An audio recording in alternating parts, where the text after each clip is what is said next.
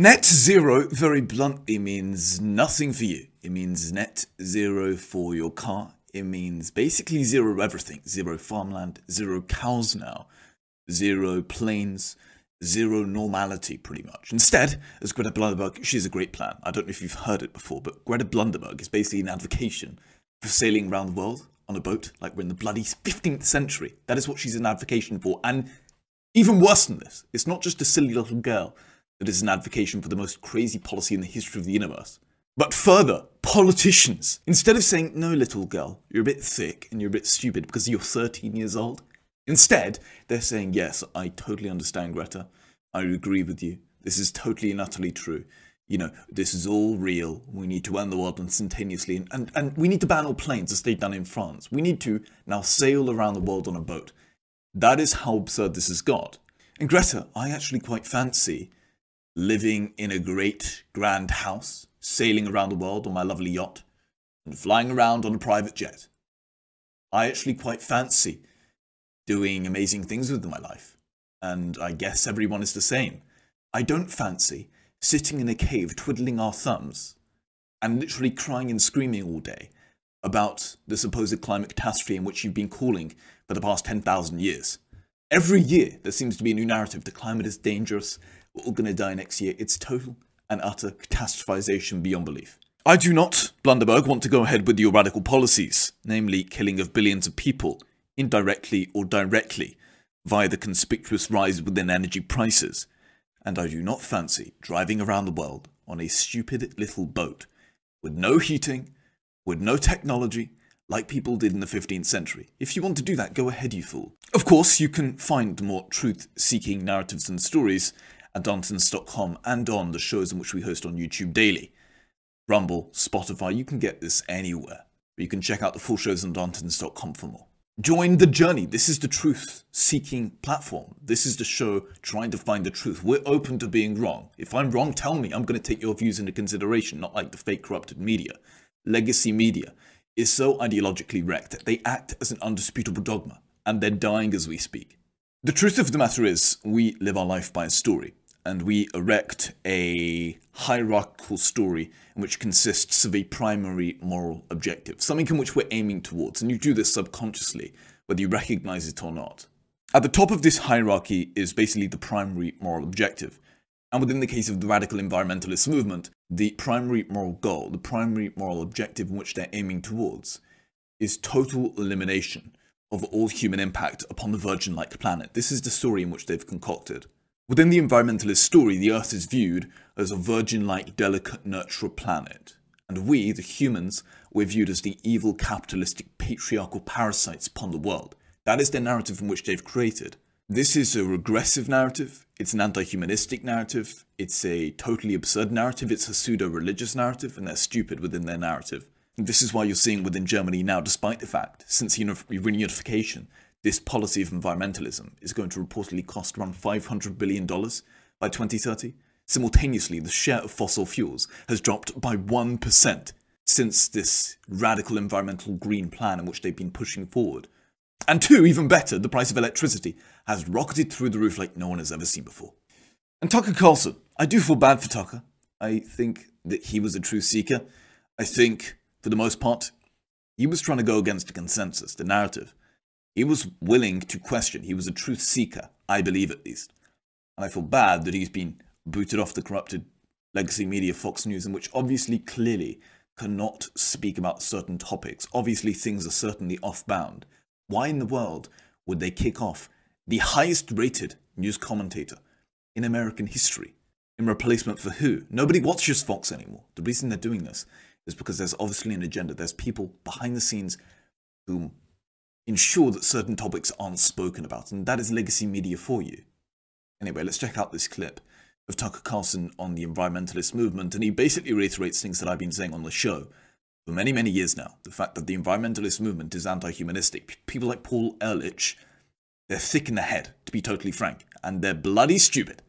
Paul Ehrlich was a man who was an advocacy for what he called the population bomb, and this was a book he wrote with his wife, back in, I believe, the 70s, noting the fact that we are overpopulated as a species. We're going to cause the planet, we're going to have an, environmental catastrophe. And therefore, not joking with this, his policy literally was a depopulation narrative. He wanted to implement one child policies. He was in, in advocation for really like Nazi, compar- you know, Nazi like principles when it came to depopulation. This, this whole kind of notion of humans being a parasite upon the world humans being analogous to evil. This is analogous to what you see within kind of Nazism. It's really, really scary. So let's check out this clip of Tucker Carlson on Fox a few months ago before he was booted off the show. Wonder why? Because he spoke the truth. Let's check it out and then we'll get back to the show.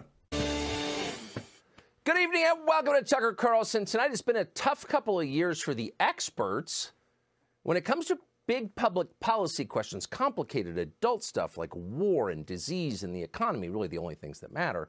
The assumption in Washington has for many years been that you should not worry about it. Don't sweat the details. That's not your role as a citizen and as a voter. We don't have that kind of democracy, the kind where you might actually participate. No, your job is to trust the experts and their conclusions and then obey them. But COVID kind of blew that up. If there's one thing we learned from that disaster, it's that public policy experts very often had no clue what they were talking about. Your hippie aunt in Mendocino County knew a lot more about how to beat a flu virus than your average virologist on CNN. Your aunt would tell you to go outside, get some exercise, some sunlight, some fresh air, stop eating junk food, turn off your computer once in a while, spend time with other people. Be healthy. That advice worked. The experts, by contrast, made you get the vaccine, and that did not work. So by March of 2021, people are starting to figure this out. Anyone who was paying attention in America understood that the experts, many of them, were full of it. And it was exactly at that moment that the Atlantic magazine in Washington published a piece pushing back against the growing consensus. That story was entitled, Following Your Gut Isn't the Right Way to Go. It's hard to think of a funnier headline, really, mostly because it's so spectacularly absurd. You should always trust your gut, obviously. It is the one thing that will never betray you. But the Atlantic magazine wanted you to know that your natural instincts are, in fact, worthless. The experts had a rough year, the magazine conceded, but we still have to trust them. Right. Actually, we don't have to trust them. And on big questions of public policy, we absolutely should not trust them. It's a democracy. But Washington is continuing to demand that we do trust them. Why? There may be a reason. Maybe COVID isn't the only big project they have in mind for us a project the experts will justify at MSNBC. And indeed, it's not. There is the climate change agenda. And the climate change agenda is the single most ambitious effort to remake human civilization in all recorded history. And it's coming. In fact, it's already in progress. The only reason that millions and millions of Americans aren't protesting in the streets tonight over this effort to completely overturn their lives is that on some level, many people still do trust the experts, at least on climate change. But should they? We were pondering that this morning when we saw that the world's most famous climate change expert, Greta Thunberg of Sweden, just deleted a tweet she wrote in June of 2018. Here it is, quote, a top climate scientist is warning that climate change will wipe out all of humanity unless we stop using fossil fuels over the next five years. scientist, of course, was a Harvard professor, so obviously that prediction was going to be correct. But here we are, still driving our Silverados and still alive, and some of us are still happy. So it does make you wonder if Greta Thunberg, the greatly revered Greta Thunberg, a perennial finalist for the Nobel Peace Prize, could have gotten that so wrong. What else have the climate experts gotten wrong? And how long have they been getting it wrong? Well, fortunately, the Competitive Enterprise Institute has done the research on this, and it turns out these people have been very wrong for a very long time. 1969, the New York Times was printing climate hysteria. From an expert called Paul Ehrlich, quote, we must realize that unless we are extremely lucky, everybody will disappear in a cloud of blue steam in 20 years. That was Paul Ehrlich in 1969. Well, here it is, 2023, and that same Paul Ehrlich, who's now 90 and still publishing books and still being cited on 60 Minutes, is still telling us that we're all going to die. Now, clearly, Paul Ehrlich had some sort of traumatic childhood he's been inflicting on the rest of us for over 50 years. And for over 50 years, his fellow experts have taken him seriously. Now, back then, of course, climate change didn't mean global warming, it meant a new ice age. In 1970, the Boston Globe reported, quote, scientists predict a new ice age by 21st century. According to the Globe, air pollution may obliterate the sun and cause a new ice age in the first third of the next century. An ice age. In 1972, Brown University's science department sent a letter to the White House explaining that they had deep concern with the future of the world because this ice age falls within the rank of processes which produced the last ice age. Two years later, in 1974, The Guardian reported that, quote, spy satellites show new, new ice age is coming fast. And the report cited, just for moral weight, analysis carried out at Columbia University. Then, a few years later, 1977, the actor Leonard Nimoy who was not a science expert technically, but played one at one point on television, shot this video. We are unprepared for the next advance. The result could be hunger and death on a scale unprecedented in all of history. What scientists are telling us now is that the threat of an ice age is not as remote as they once thought. During the lifetime of our grandchildren, Arctic cold and perpetual snow could turn most of the inhabitable portions of our planet into a polar desert. Hunger and death on an unprecedented scale.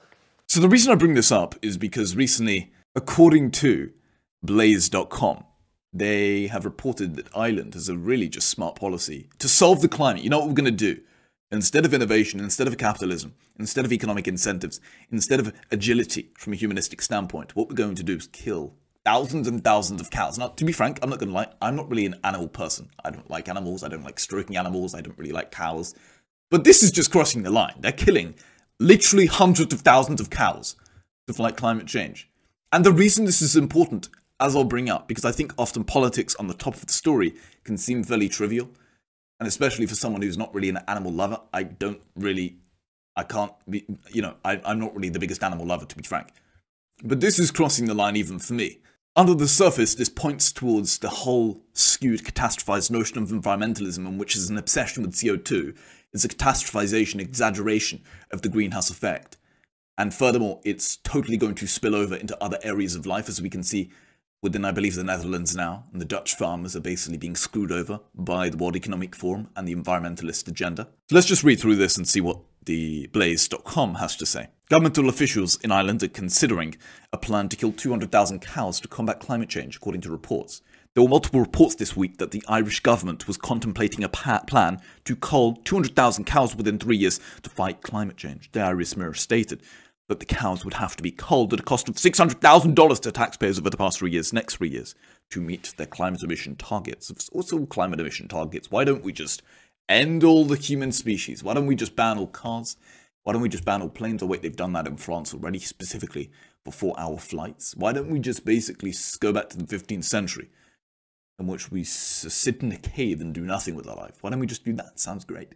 Pat McCormack, the president of the Irish Milk Supplies Association, declared if there is to be a scheme, it needs to be a voluntary scheme. This is absolutely critical because there is no point in culling numbers from an individual who has borrowed off the back of huge financial commitment on the back of achieving a certain target that is taken from under him. There seems to be a war on farmers. Poor farmers, I do sympathize with them a lot. There's not many farmers left nowadays. But these farmers have invested thousands and thousands of dollars within cows, and then you're just going to have the government take them away to say that we need to save the virgin-like planet, in which, by the way, is not going to do anything for the bloody planet. We should be um, uh, investing in infrastructure that can deliver from a scientific standpoint and we should know low emissions are better, and we should be continually investing within further science and research because that is absolutely critical as we move forward, says McCormack. Okay, I slightly do agree with him.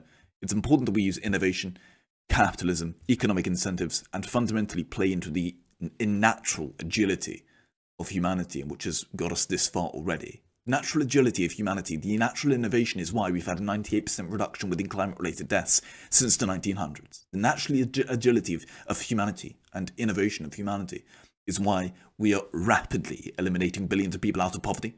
In the past 30 years, that has occurred at a really exponential rate. The natural agility of humanity is why the world is so unbelievable. And nobody wants to speak about this. So, whilst I don't agree that there's a climate crisis, as we'll get to later on, I do believe that innovation and science should be at the forefront, and these were the principles in which were ingrained within the Enlightenment era, in which nobody wants to speak about anymore. McCormack claimed that the Irish current dairy herd is the same level that it was 30 years ago, but the Irish Mirror reported dairy cows rose 1.4% to 1.6 million in 2022, but over the past decade have increased by around 40%. After the report of the government contemplating to slaughter tens of thousands of cows surfaced, the country's agricultural department issued a statement. A spokesperson for the Department of Agriculture stated that the paper referred to a part process, which is one of the number of modelling documents considered by the Department of Agriculture, Food and Marines, and it's not a final policy decision. As part of the normal work of government departments, various op- options for policy implementations are regularly being considered. Irish Environmental Protection Agency, claimed that agriculture is responsible for 38% of greenhouse gas emissions in Ireland in 2021, for outpacing transport at nearly 18%. Well, it's great news for the Irish Radical Environmental Protection Agency that they, they should be watching the content at Darntons.com and they should be searching for truth like we do at Darntons.com and they should be watching my, my show regularly at Darntons.com. The reason as to why is because, as we're going to see later on, it is not true whatsoever the conventional notion on greenhouse gases the greenhouse gas occurs within what I refer to as a diminishing logarithmic effect in comparison to a superlinear or a linear effect, meaning that each additional molecule of CO2 does not equate towards each additional level of warming. And that is something we're going to get into momentarily. The point that I'm making is that the whole narrative on greenhouse gases and CO2 has been overly catastrophized beyond belief. And there are actually great benefits of CO2 and the greenhouse gases, including global greening and fertilization effects, in which nobody wants to speak about. You're only going to hear this at Darntons.com on my shows because we have a motive to search for the truth. That is what the people want, and that is what we're going to give them. The Food Visionary Dairy Group published a report last October calling for urgent needs to address the negative environmental impacts associated with dairy expansion. Total and utter rubbish. If I could swear, I would. And experts are obviously stating that these proposals to basically kill all cows are going to impact the ability for us to eat, the food security issues, which is obviously great. It, oh, this is this is amazing. The best part of this, just as you can see now with the energy, who likes expensive energy? We can see energy going through the roof. Do you want expensive energy? As you can see now, food is going to become even more expensive. It's going to make food more expensive, and we still have a large part of the population that is food insecure. Wow, this person is amazing. Who said this? Brett Molini, I love you. And she also said this is true too, as we can see now within the green environmentalist movement, in which the greenists, the radical environmentalists, want to move towards intermittent solar and wind, dilute solar and wind, in which, by the way, is not going to give us energy independence. It's going to make us ultra reliant upon Russia, which is where we get batteries, solar and wind, so on and so forth from. And this lovely person, Brett Molini, stated and warned that if the US and UK shut down food production, then it's going to move towards countries with questionable environmental regulations. Ha! Hilarious. So why is this plan totally and utterly, utterly, you know, preposterous beyond belief? So if you were a radical environmentalist and you brought into this notion that the world is basically going to end within the next year, in which, by the way, coincidentally we've been stating for the past 50 years, and that's no joke. If you brought into this narrative, then perhaps there would be a case in which, yes, we need to eliminate all CO2s immediately if the world is going to end next year but it's not. It's catastrophization. As we'll get to, there is a clear climate change industrial complex, as I like to call it. People profiting ESG, green energy companies are profiting off this. In fact, the environmentalists need to understand that the world is not dying, the world is getting far better, and nobody speaks about this. The whole debate in regards to greenhouse gases has been entirely catastrophized. Let me explain. First of all, CO2 and fossil fuels, these are not entirely bad. As with any policy, one must need to look at both sides of the debate, positives and negatives of CO2 and greenhouse gases and fossil fuels, in which, by the way, the mainstream legacy corrupted system on climate change doesn't do. They solely focus upon the negative aspects of CO2 and fossil fuels. When have, you, when have you ever heard the BBC speak about fossil fuels as the best form of cost-effective, ultra-efficient, naturally beautiful energy, in which is cost-effective, ultra-efficient, versatile, storable, transportable, and thus ultra-affordable? When have you ever heard the BBC speak about the positive aspects of fossil fuels or CO2? You don't. As we shall go into within one moment, Alex Epstein and Bjorn Lomborg, two researchers within this area, who, by the way, have worked for reputable organisations, specifically within the case of Bjorn Lomborg. Epstein believes that CO2 increases within the atmosphere has actually been positive, namely due to what he refers to as the fertilisation effect, meaning an increased level of greening too. Moreover, he stated that the effects of CO2 on warming are overstated and over-exaggerated.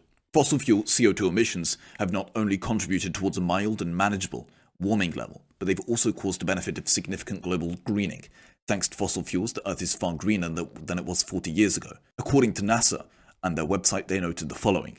Carbon dioxide fertilization is greening the Earth, study finds. From a quarter to half of Earth's vegetated lands has, grown, has shown significant greening over the past 35 years, largely due to rising levels of atmospheric CO2, according to a new study published in the Nature Journal on climate change on April the 25th. I believe this was a few years ago.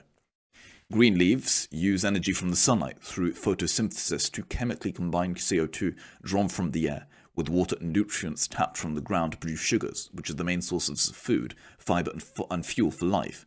Studies have shown that increased concentrations of carbon dioxide increase photosynthesis thus spurring plant growth. And CO2 is most definitely not the sole reason as to why there's been extra growth, but according to the study, the CO2 fertilization explains 70% of the greening effect, which is no trivial kind of uh, process. The second most important driver is nitrogen at 9%, so we see that CO2 plays a major outsized role within this process. There you have it, CO2 is plant food, and therefore these plans to eliminate all CO2 kill all fossil fuels and replace for intermittent dilute forms of energy, including solar and wind. These plans are just preposterous beyond belief. There is another narrative in which we must take into consideration, and this is the idea that the greenhouse effect is superlinear within nature, meaning that each additional molecule of CO2 contributes towards an additional rate of warming, which, by the way, is entirely untrue and, uh, and catastrophized. The other narrative that we must take into consideration is the notion that the greenhouse effect is going to intensify and thus burn the world. If this were true, then perhaps once again limiting all CO2 and greenhouse gases would make sense.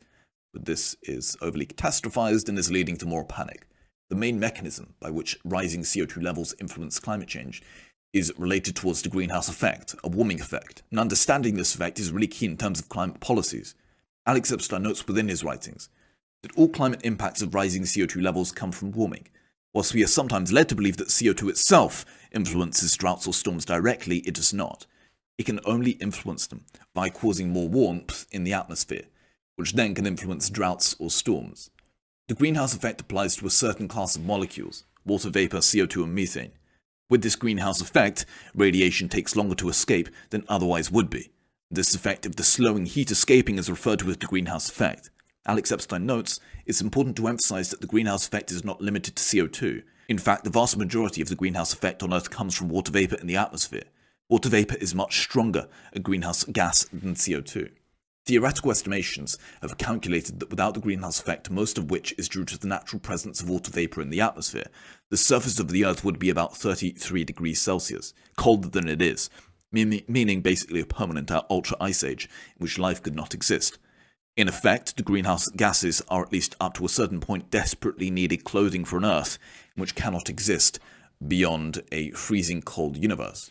The point being is that, once again, there are positive aspects towards the greenhouse effect. The greenhouse effect is not totally negative. We're going to see now that the greenhouse effect has been overly catastrophized. The real question is, what greenhouse effect can we expect from increased CO2 in particular going forward? And to answer this, we must understand the trajectory of greenhouse effect, meaning how does the magnitude of CO2 warming impact change as more CO2 is added to the atmosphere? Some phenomena have a linear trajectory, if the greenhouse effect of CO2 was linear, then every additional molecule of CO2 you add to the system would increase the temperature by the same amount as the last one. In some phenomena, the trajectory is superlinear, above linear, or accelerating. If the greenhouse effect was superlinear, every molecule of CO2 you add to the system would be more potent than the last. This is the sense we get from the most popular treatments for the greenhouse effect. Then there are phenomena with diminishing or decelerating trajectories. If the greenhouse effect of CO2 were diminishing, every molecule of CO2 you add to the system would be less potent at warming than the last. Anyone discussing this issue should know at least which kind of trajectory the greenhouse effect is following. And this is one big tell. If you speak to someone about climate change and they can't tell you the trajectory of CO2 molecules within the atmosphere, tell them to get lost. Most people believe that the trajectory is accelerating. When they hear the narrative that there is a 5 degree warming, they believe that this will mean that the Earth shall just get warmer and faster until the Earth basically turns into a fireball. But Epstein notes that there is a unanimous consensus among scientists that the greenhouse effect is a diminishing logarithmic effect. The basic reason as to why the greenhouse is a diminishing logarithmic effect is referred to a process of saturation. Epstein notes, recall that infrared absorbers temporarily absorb infrared radiation emitted by the surface of the Earth. There is only so much infrared radiation to temporarily absorb. Alex uses the analogy of sunglasses to explain his point. Think of it like putting multiple sunglasses on top of one another.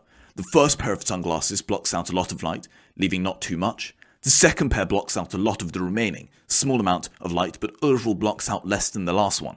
The third pair has even less light to work with, and so on. Just as each additional pair of sunglasses absorbs less light, so each additional molecule of CO2 absorbs less heat.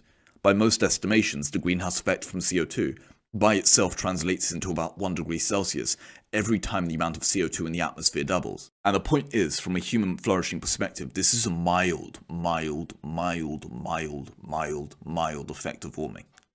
This is not a point of concern, specifically in consideration of the fact that we have not doubled the rate of CO2 within the atmosphere. CO2 has not doubled within the atmosphere, not once, since the 1850s. And even under extremely, extremely high emission scenarios, we're not, not expected to double CO2 within the atmosphere, debunking the radical environmentalists. The point being is that this is more than manageable environmentalists. We do not have to ban everything and then live in a cave or sail around the earth like Greta Blunderberg does. We don't have to do this. This does not mean perhaps we don't have to look towards alternative forms of energy, including, uh, you know, nuclear energy. Nuclear energy is great, but nobody wants to speak about this. But it does mean that we don't have to kill thousands of cows, and we don't have to kill all farmers, and we don't have to eventually starve all humanity. And we're not going to go down the Paul Ehrlich route of noting that basically we need to impose depopulation practices because the world is overpopulated and it's killing the planet. These narratives of catastrophization, of environmentalism, they're incredibly anti-humanistic. And that is all. CO2 is basically a function of productive society. And to limit CO2 within the atmosphere is an absurdity beyond belief. And furthermore, as we've dis discussed, CO2 within the atmosphere is not solely negative. In fact, in many regards, it's actually positive too, and which nobody wants to speak about. So it seems like we can have our cake and eat it too, which the radical environmentalists don't want to speak about because they obey a religion. They are part of an absurd religion called the pseudo-religious, anti-humanistic environmentalist cult. So all of this really speaks towards the radical policies upon environmentalism. What is the real agenda of environmentalism, you may ask then? The woke whole agenda on climate change is entirely catastrophized. There is likely, too, a climate change industrial complex in which nobody is speaking about profiting greatly off green energy and subsidies and ESG and all that nonsense. Long story short, the whole environmentalist movement is entirely catastrophized and lives by a stupid story, namely the fact that humans are analogous to evil parasites upon the virgin-like planet. They believe that the Earth prior towards humans was in, was, in, was in this kind of state of harmony, this state of utopia, but it was not. The Earth is naturally dynamic, dangerous, and deficient, we humans have made this earth so great, and we're making it far greater. And I mean, if you believe that we should limit human growth, I, there's something wrong with your head, to be frank. These policies of, of environmentalism are so destructive. They are so anti-humanistic. They're so regressive. And, and they're just so absurd beyond belief. We're not going to die tomorrow. The world is as good as it's ever been. The world is amazing. The world is better than it's ever been in the history of the universe times 10. The notion of environmentalism is dangerous. And by the way, you're never going to hear this on the corrupted fake news, so stay tuned to Darntons.com where you can watch the full shows on Darntons.com. Furthermore, you can subscribe here on YouTube, Rumble, Spotify, Twitter, wherever. We are everywhere, and we're going to be growing, and we're going to make this into a great media company that makes millions and millions of dollars, serves the public, speaks the truth, and provides a means of dissemination of information, of truth seeking. That is the whole point of the media, and which the fake corrupted news shall never do. They're ideologically wrecked, and we're going to destroy them. So join the journey Join me on this journey to fight the corrupted fake news and find and seek truth. Thank you so much. Stay tuned for more.